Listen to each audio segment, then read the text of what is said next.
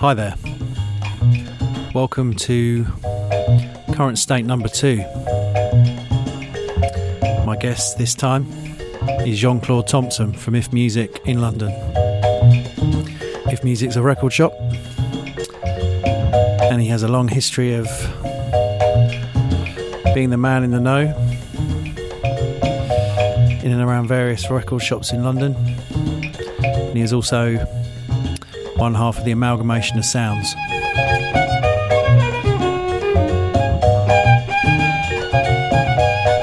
In these interviews, we ask various people how they feel about the current state of the music industry and music in general.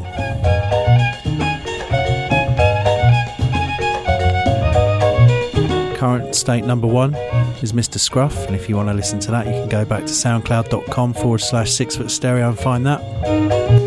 But this time, I'd like to welcome Jean Claude. Hi, my name is Jean Claude. I am the proud owner of independent record store If Music in Soho, London.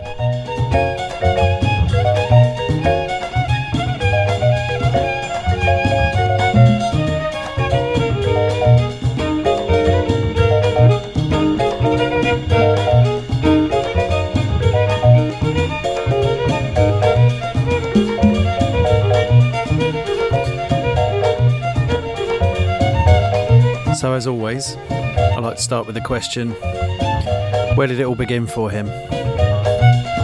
Well, my earliest conscious and subconscious recollection has got to be of an al- is an album by Jimmy Smith called The Cat, which was produced by uh, I think was it produced by Lalo Schifrin? It was written by Lalo Schifrin.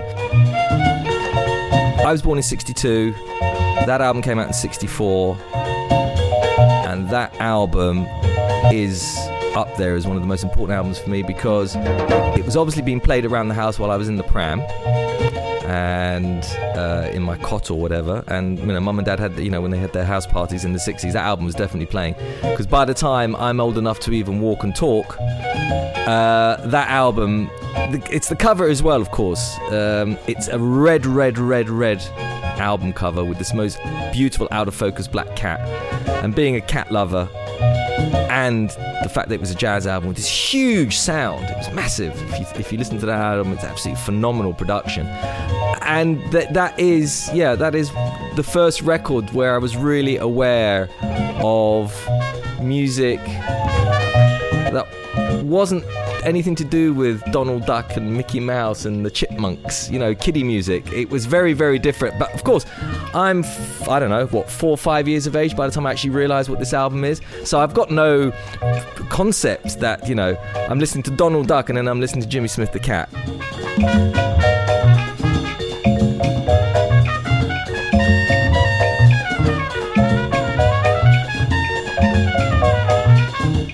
It's in my, you know, it's in the, it's in my DNA. Dad was a, a photojournalist and had worked with a lot of musicians over the years and actors and and and had done a lot.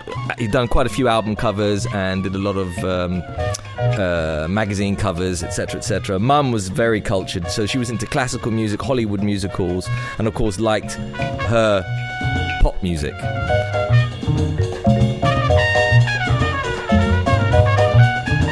Story goes that I bought my first record at the age of six when mum asked me over Christmas, What would you like? And I apparently said, I want my own record player, mummy. And I want to be able to buy my own music. So every Friday with the weekly shopping, we would go to either Harlequin Record. Well, we lived in Hampstead, so the record shops there were Harlequin, or you went to Woolies. If you couldn't afford the really expensive imports, there was always something in Woolies that you could pick up, including seven inches and some weird compilations. Um, and it was always, yeah, I mean, I look back, I've still got some of those records at home, and I look back at them and I can't believe they're jazz, they're Hollywood musicals, and there's soul, like, you know, the OJs, Marvin Gaye, early Tam- Tamla Motown records, yeah, and that kind of takes me to the age of 13, 14, Dark Side of the Moon, Marvin Gaye's I Want You.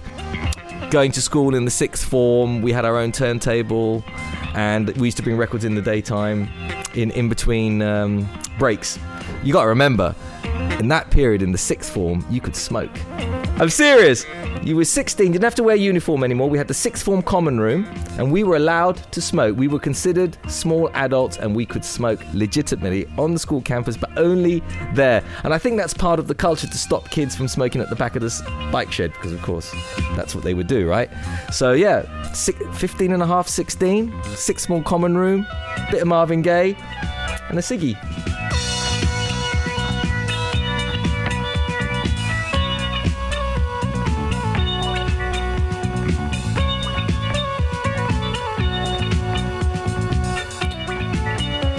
So I was interested to find out at what point does a casual interest in music become something more than that?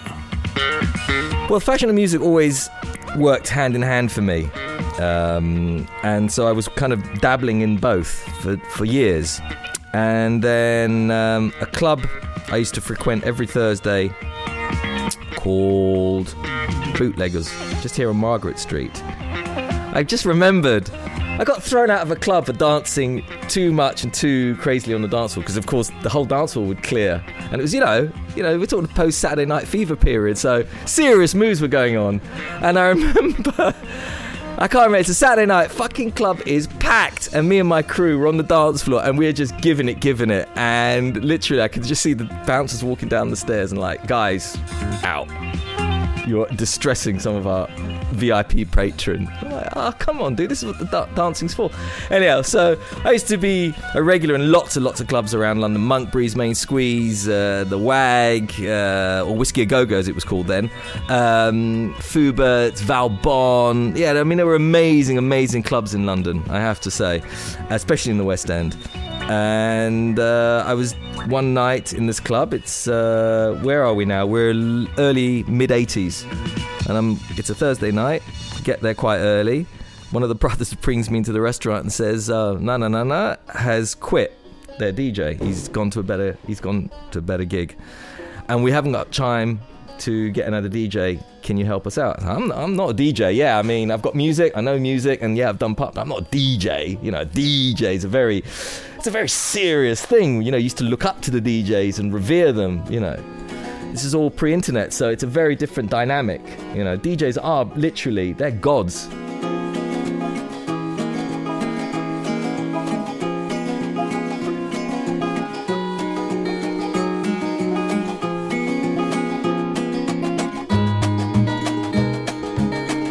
Clubs back then that had residencies, DJs were residents six nights a week in these clubs. And clubs used to buy the records, the records were theirs. You would get a budget, and you would go to the record shops every day and you'll buy records, you give the bill to the boss, and he give you the money back, and the club would end up having a, lovely catalogue of records. Of course, you buy your own records as well, and give them the bill. but there, you know, you, you'll hear from many DJs of my generation that this was this was this was the norm.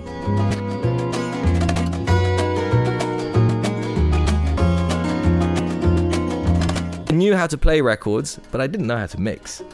You know, um, and it was yeah, that was it was a very fr- I can still see myself very frightening. I mean, uh, you know, first night I was nervous as hell. The night before, I couldn't sleep, couldn't couldn't. I was really nervous the whole day. Um, butterflies, you know, going running to the toilet constantly, constantly, constantly. Uh, evening came, went to the gig. Uh, they showed me how the decks worked, the mixer, the reel to reel, because they had a reel to reel. We also were responsible for the video walls, so we had amazing VHS tapes, and we'd play all sorts of tapes that, you know, sort of complemented the venue. They got the reel to reel, we got two turntables, all these records, and off we went. And yeah, learning process, as it is still, you know, I'm still learning, but it just never stop learning.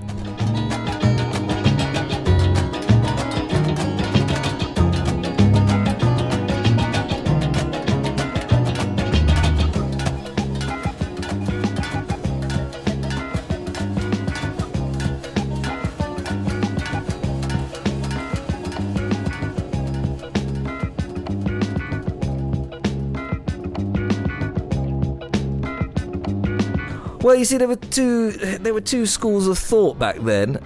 People like myself, who were obsessed with music, revered DJs, and we literally they were gods to us. And then there was the other side, my mother's generation, who thought being a DJ was like being a drug dealer or a pimp. It was not a proper job.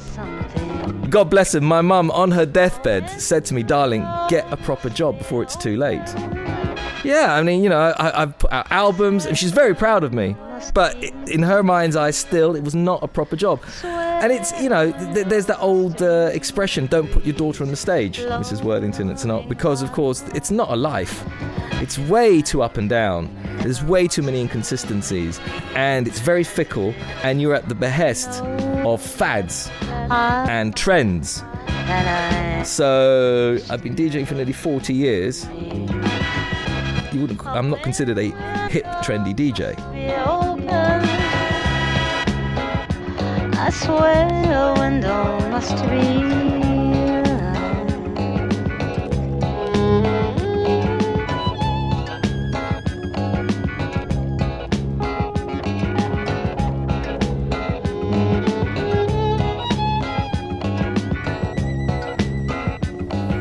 So having spent many years as a DJ. I was interested to find out how he made his move into production.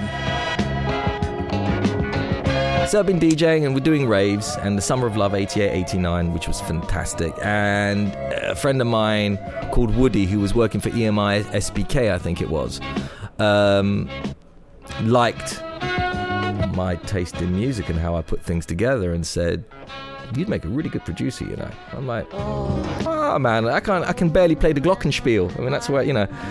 No, no, no, no, no. Trust me. I'm going to take you into the studio. You don't have to worry about anything. We'll pay for the studio. I'm going to give you an engineer and see what you come up with. And it's a learning process.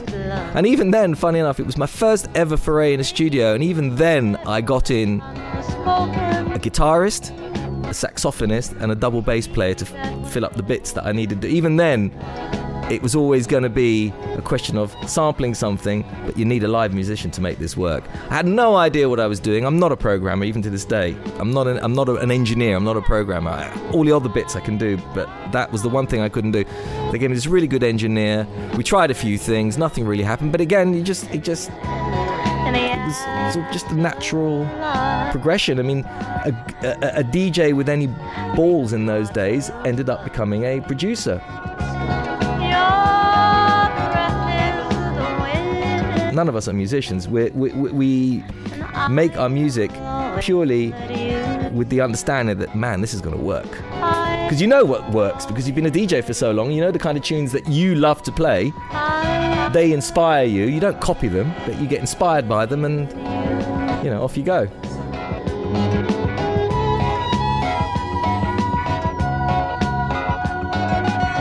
Mark was my fo- was my engineering foil. Technically, a brilliant, brilliant, brilliant engineer. We worked really well together for years and years and years. Um, then, when uh, in 2002 things started to change in the scene, well, technology, as in in the box, started to be the way forward. Record labels were closing by the droves, distributors were closing by the droves. So there was no more money to get, you know, to get paid to do remixes. There was no more money to get advances, which is how you'd finish your, you know. Uh, give you an example. So our first EP was on Filter in 1995, 96, four-track EP. Played Ross the cassette he gave us, let's say, 1500 quid advance to finish. So that 1500 pounds gave us enough money to rent a proper studio with a, you know, with a decent Fairlight desk, with uh, a two-inch multi-track recorder, and you'd bring in a musician, let's say John Zaradin, the classical guitarist, or Roger Beaujolais, the famous vibes player. They'd lay a, they'd lay some tracks down. He'd piss off. Then we would mix it down, and the advances and the money that was coming in would pay for that. I remember, you know, we would get maybe 1500 quid to do a remix, but we'd spend 700 of it in the studio and on a, a musician to, you know, to finish it off properly. And that all dried up. So Mark and I, by, by 2008, I think the last remix we worked on together was 2008 that was it. We were pretty much done. We went our separate ways. He's a dentist, a very a successful dentist, and yeah, I'm in this for the good times and unfortunately the bad times as well. So, you know, this is this is this is what I do.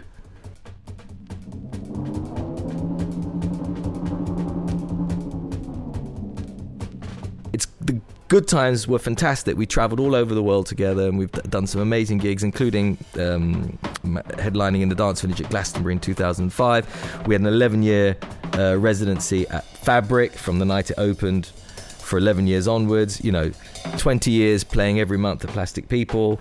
We had a good time together, but. Um, you know, like I said, he's a dentist and he went down the dentistry route. I had already the shop by then, and so I couldn't, just because things had started to go really bad, I couldn't turn my back on something that I'd invested so much of my time.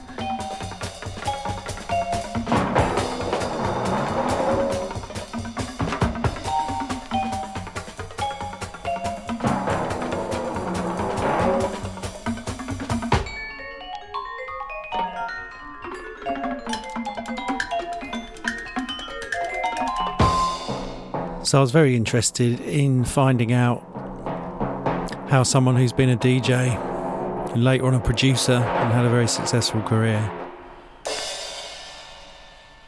Opens a record shop. Uh, I used to work at an amazing shop called Release the Groove, and um, which was owned by the crew that had uh, Catch a Groove before that. Um, Catch a Groove, I was uh, one of the hardcore customers. You know, I was one of those guys that w- used to sit out the back rather than having to sit at the front, and was treated always very well by Abby. And then uh, that went belly up, and then um, Gary Dillon got together with Abby and said, "Let's let's I'll, I'll, fund the shop and you run it like you had Catch a Groove, but you know, and we'll call it Release the Groove." And we opened Release the Groove in 1995 and I ran what was called the Jazz Lounge. So 1995, you're talking everything: drum and bass, the first Erykah Badu 12, um, the first Mos Def 12. You know, um, I, I, the Masters at Work box sets, Nuyorican Soul, New Re, Nuyorican Soul box sets. Um, King Britt at his height. Um, you know, LTJ Bukem used to live in the shop. Fabio, all the big drum and bass DJ. So it was a, it was drum and bass, deep jazz, Moodymann uh, jazz, Moodymann house, you know, that type of house. Um, like I said, hip hop. So Spinna used to be whenever he was in town, he practically lived there, and it, that just carried on till 2002. Things started to change.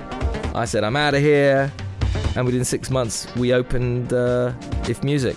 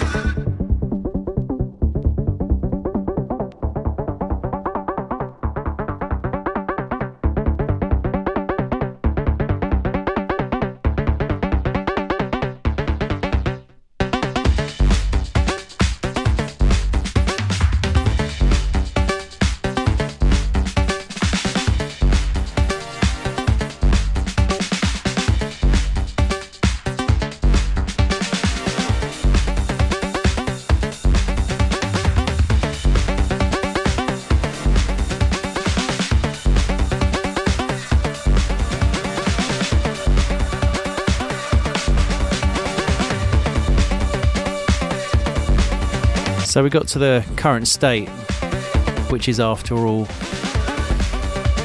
the title of the interview and what I'm interested in finding out about.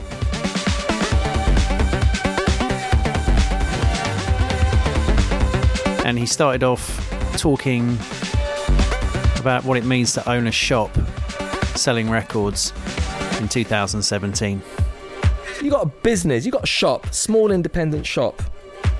You got the rent to pay, you got the rates to pay, you got the staff to pay, the electricity to pay. And you can't compete against the Amazons of this world or I'm not going to mention any, I'm not going to give them free advertising, but all the online platforms, be it for clothing, be it for interiors, be it for records, be it for art materials, no physical shop can compete with those guys. So it's not a level playing field. Go internet only then you know, we sell albums for two pounds. We sell albums for two thousand pounds. Now, the guy who's going to spend two thousand pounds, he's less likely to want to buy it on the net. He's want to, he's going to want to walk into the shop and see it before he buys it.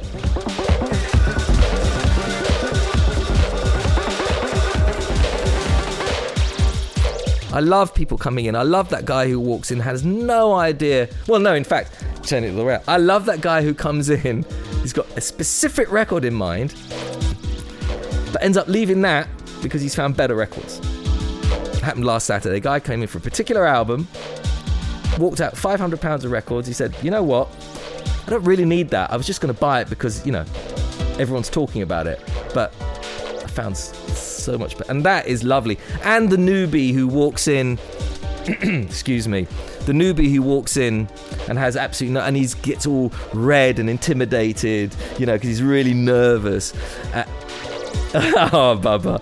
Um, and walks in. He doesn't really know what to expect. You know, we greet him, we make him feel comfortable, and we know he hasn't got he hasn't got hundreds of pounds, but he'll go in the bargain bin and he'll pull out an amazing record that just happens to be in the bargain bin, and that I love. And you can't get that on the internet.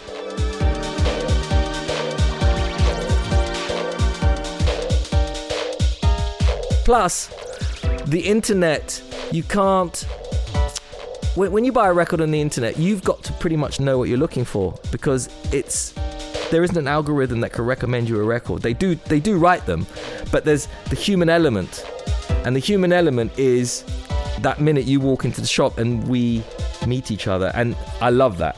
And but it is frustrating, and it is frustrating that we can be a whole day without anyone walking in. Um, but then again, we're in a very unique position. We only need one good customer to walk in, and the, the week can be done. Um, it, it is hard, and I, I, feel for everybody that is in retail at the moment, it, it's really, really, really difficult. You know, and they're about to double our rates in some cases. So, will we survive?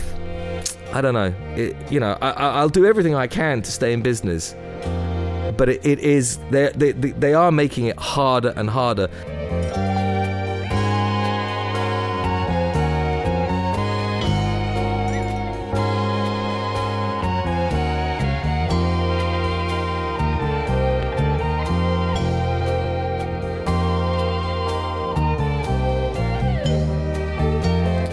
And of course, it would be impossible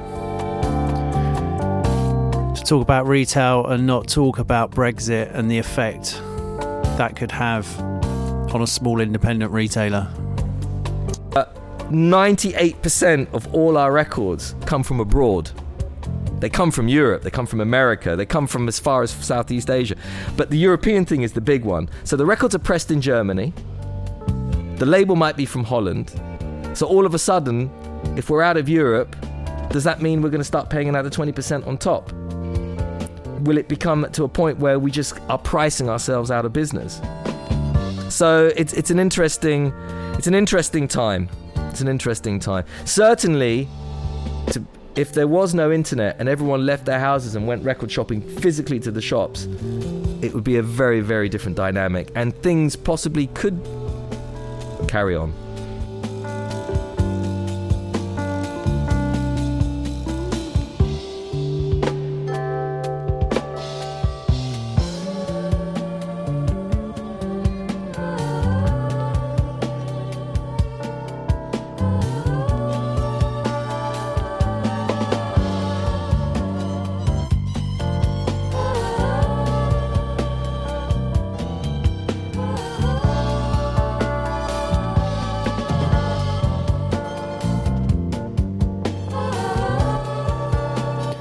So another thing I'm interested in is either artistically or in retail or in whatever your chosen profession is these days. How do you how do you set your base point? How do you stand out from everybody else? You know, we, we sell all types of music here, but obviously, for us, jazz is the base. And if you look at look at a pyramid, we're at the bottom, and it's all about jazz, and then we filter upwards. So we sell hip hop, we sell house, techno, disco, boogie, weird shit like I, um, warp, you know, whatever, whatever. But the essence, it's still it, it's drip fed reggae, but it's all drip fed f- from the base, which is jazz. So from our musical perspective. Only purely musical now. I'm not talking about sales, but from a musical perspective, it has not been this good in decades. Because jazz, baby, is on fire. You've got Torban Unit, you've got Kolakuta, you've got the Idris, um, you've got the Pyra- Idris and the Pyramids, you've got um, Moses Boyd, Kamasi Washington, you have Yussef Kamaal, Shabaka Hutchings. Incredible artists doing incredible things and selling really, really good units.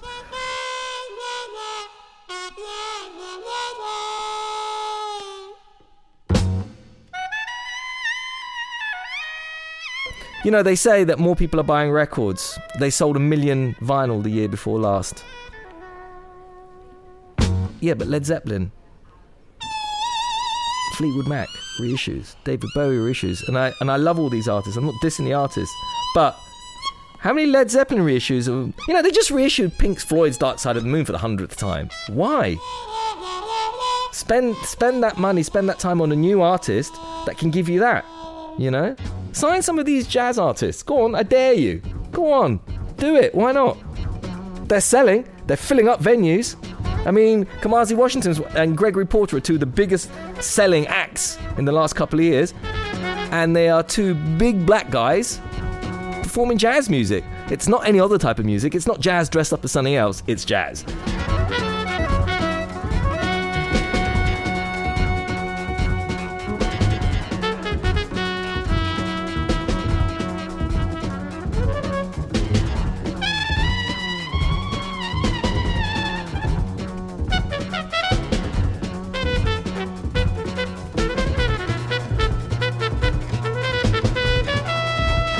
So, of course, if we talk about the current state, it only seems natural then to talk about what the future holds, what he would like to see, what he thinks might happen. The future, it's very difficult. You know, I mean, I'm trying not to be a cynical old bastard, but it's very difficult to stay positive. And of course, you have to stay positive because positivity breeds positivity, positive breeds good light. If you're negative, you're going to bring too much negative around you. But it is very, very, very difficult at the moment. Our governments are seriously fucking us up, and it's affecting culture and art in a positive way because as as with punk, as with soul music, with Vietnam War back in the 70s, some of the best music is written because our governments let us down. So, from a weird sort of perspective, let the governments carry on screwing us over because out of it will come amazing art and out of it will come amazing because, in spite of our governments, we will carry on creating.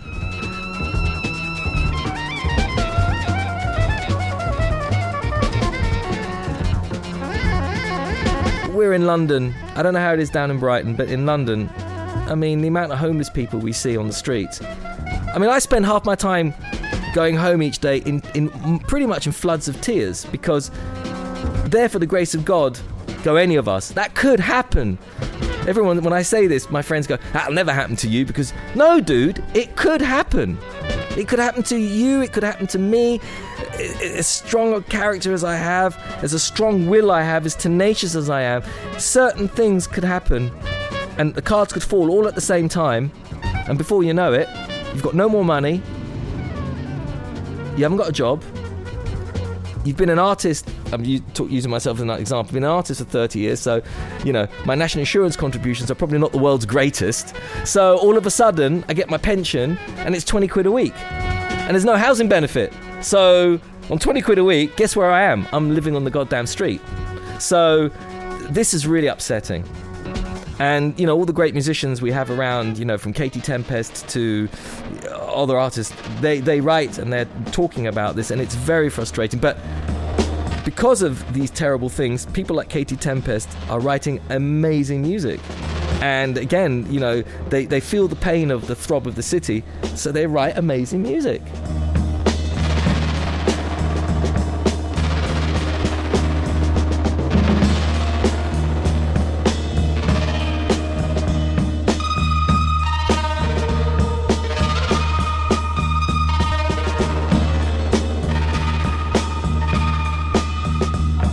I wish pop music would stop this whole bling thing and just give that give all that up.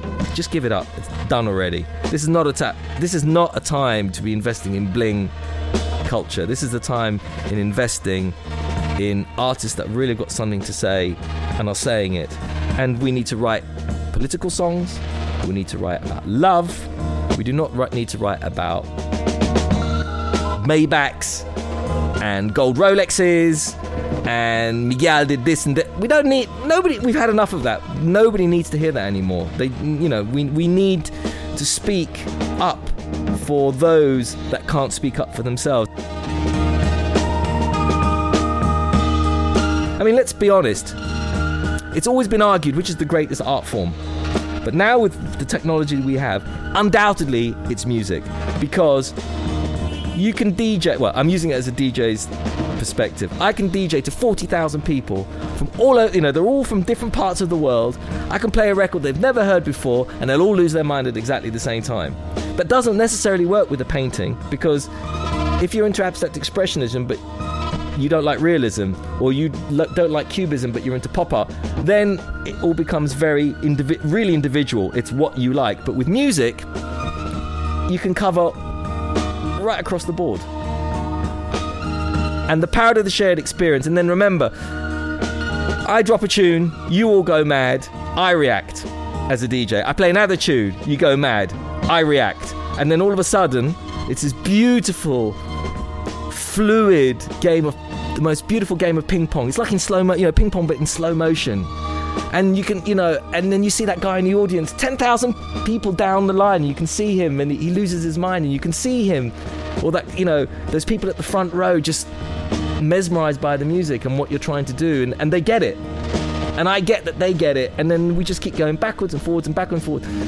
And that speaks absolute volumes, and it's a beautiful, yeah, like you said, the shared experience is probably the most important thing. And it, for me as a DJ, and for you guys as the consumer, yeah, it can't be faulted.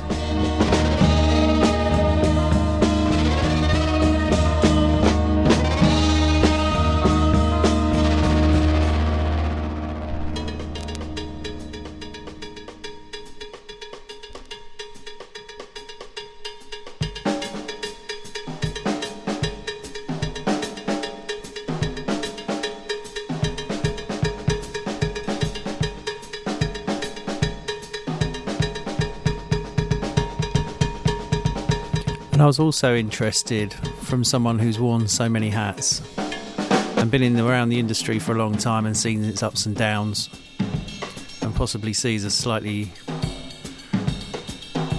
more difficult future than due to his position running a shop. I wanted to know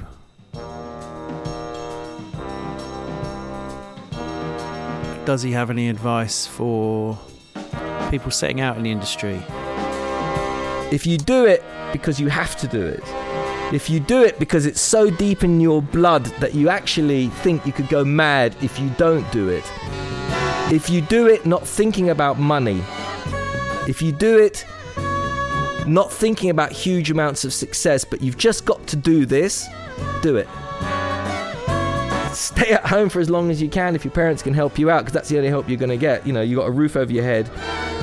And do it but do it for all the right reasons. Don't don't do it for the success because you could be sorely disappointed. It'll make you very jaded and then the shit you're putting out people are going to they can tell that you're doing it for the money. So yeah i mean keeping it real compared to what? Absolutely but in this day and age, yeah, don't take up space cluttering up the system with crap art, crap music. Because there's some poor kid out there who's amazing and you're in his way. So do it for the same reason as that poor kid. He has just, you've got to do it. You, ca- you can't sleep because you've got to create.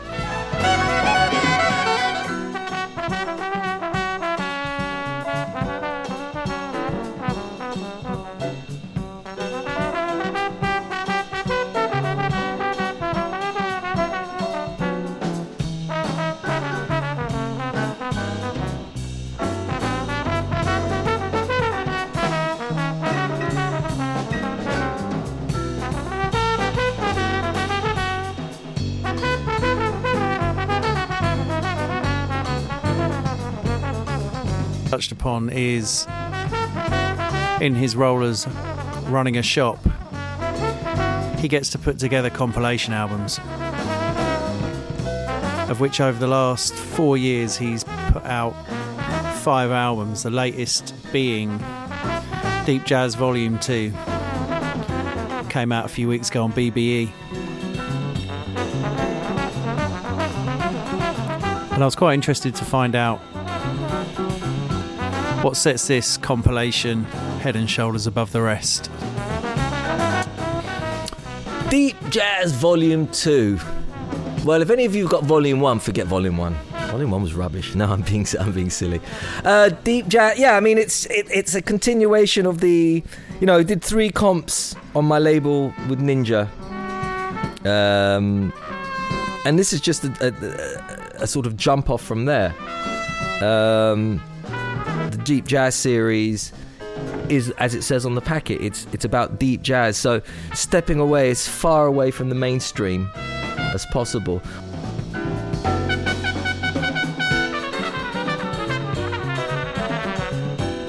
Doing the research for the compilation series, I realised that nobody had ever put these tracks on comps. I was like, why? That was Patrick Forge's. Yeah, they're 20 minutes long, man. I'm not playing a 20 minute long track on my radio show. Yeah, but why not? These musicians have completed from start to finish an amazing painting of music. The fact that it's 20 minutes long shouldn't really have a bearing. And all the tracks on Volume 1 and Volume 2, I have played them out. I played them in plastic, I've played them in other places, and they do work. You've just got to allow them to do their thing and just let them, you know, they constantly evolve these tracks. You know, the Billy Bang's on Volume 2 is 13 and a half minutes long. It's an amazing dance floor groover. Um, and it builds and it builds and it builds and it builds into this huge crescendo over a 15 minute period. So put it on, go outside, smoke a spliff, come back 10 minutes later and watch your dance floor rock. And, um, you know, that's, that's the idea of deep jazz. It's not about putting, I mean, I've written in the liner notes, but it's not about the rarest, most obscure records. It's records that have been forgotten and records that work. They do the job, and I'm hoping that people get as much joy out of discovering them as I have compiling and having played these records for way too long.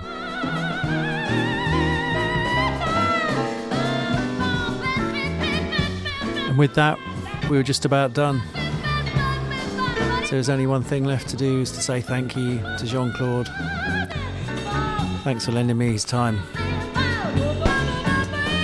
Thank you, Chris, and thanks for you, your listeners, having patience to listen to me rambling on. Um, yeah, it's been lovely, and thank you very much. And uh, yeah, I'd like to come back again sometime soon. Thank you. So again, I just want to say thanks to Jean Claude for the time he's given me to uh, produce this interview and the care and attention that he's shown for it too. If you find yourself needing some new records and you don't know what to get, then I would suggest paying him a visit up in If Music on D'Arblay Street in Soho. It's on the second floor of an office building, so you need to look for the sandwich board outside. But you'll find all the directions you need on ifmusic.co.uk.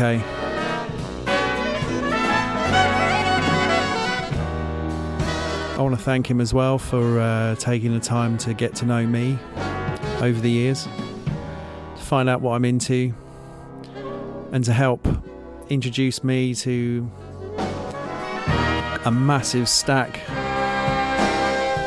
of influences that I don't think I'd have found if he hadn't bothered. You could say that that's his role as a man in a record shop, but I think he goes beyond that. First time I met him, I sat in his shop for four hours and we were chatting about life and death and music and family and all these different things. And that is what sets him apart from most record shops I've ever been in. So if you're into your music, or you like uh, some of the tracks you've heard on the bed for this interview, all the tracks on this interview have come from one of his compilation albums. So either If Music Was 10, If Music 2.0, If Music 3.0, Deep Jazz Volume 1 or Deep Jazz Volume 2. Then uh, it's quite literally a small portion of the great music you'll find in his shop. But I highly recommend it. And I'd also like to thank you for listening. If you can share this on social media or just tell your friends about it, it'd be very much appreciated. So last time was Mr. Scruff. And next time will be Fred Deakin from Lemon Jelly, of which you'll find on my weekly show on onebrightonfm.co.uk. Or you can listen again via my SoundCloud page, soundcloud.com forward slash six foot stereo. So, yeah, thanks for listening. Hope you've enjoyed it and hope to catch you again soon.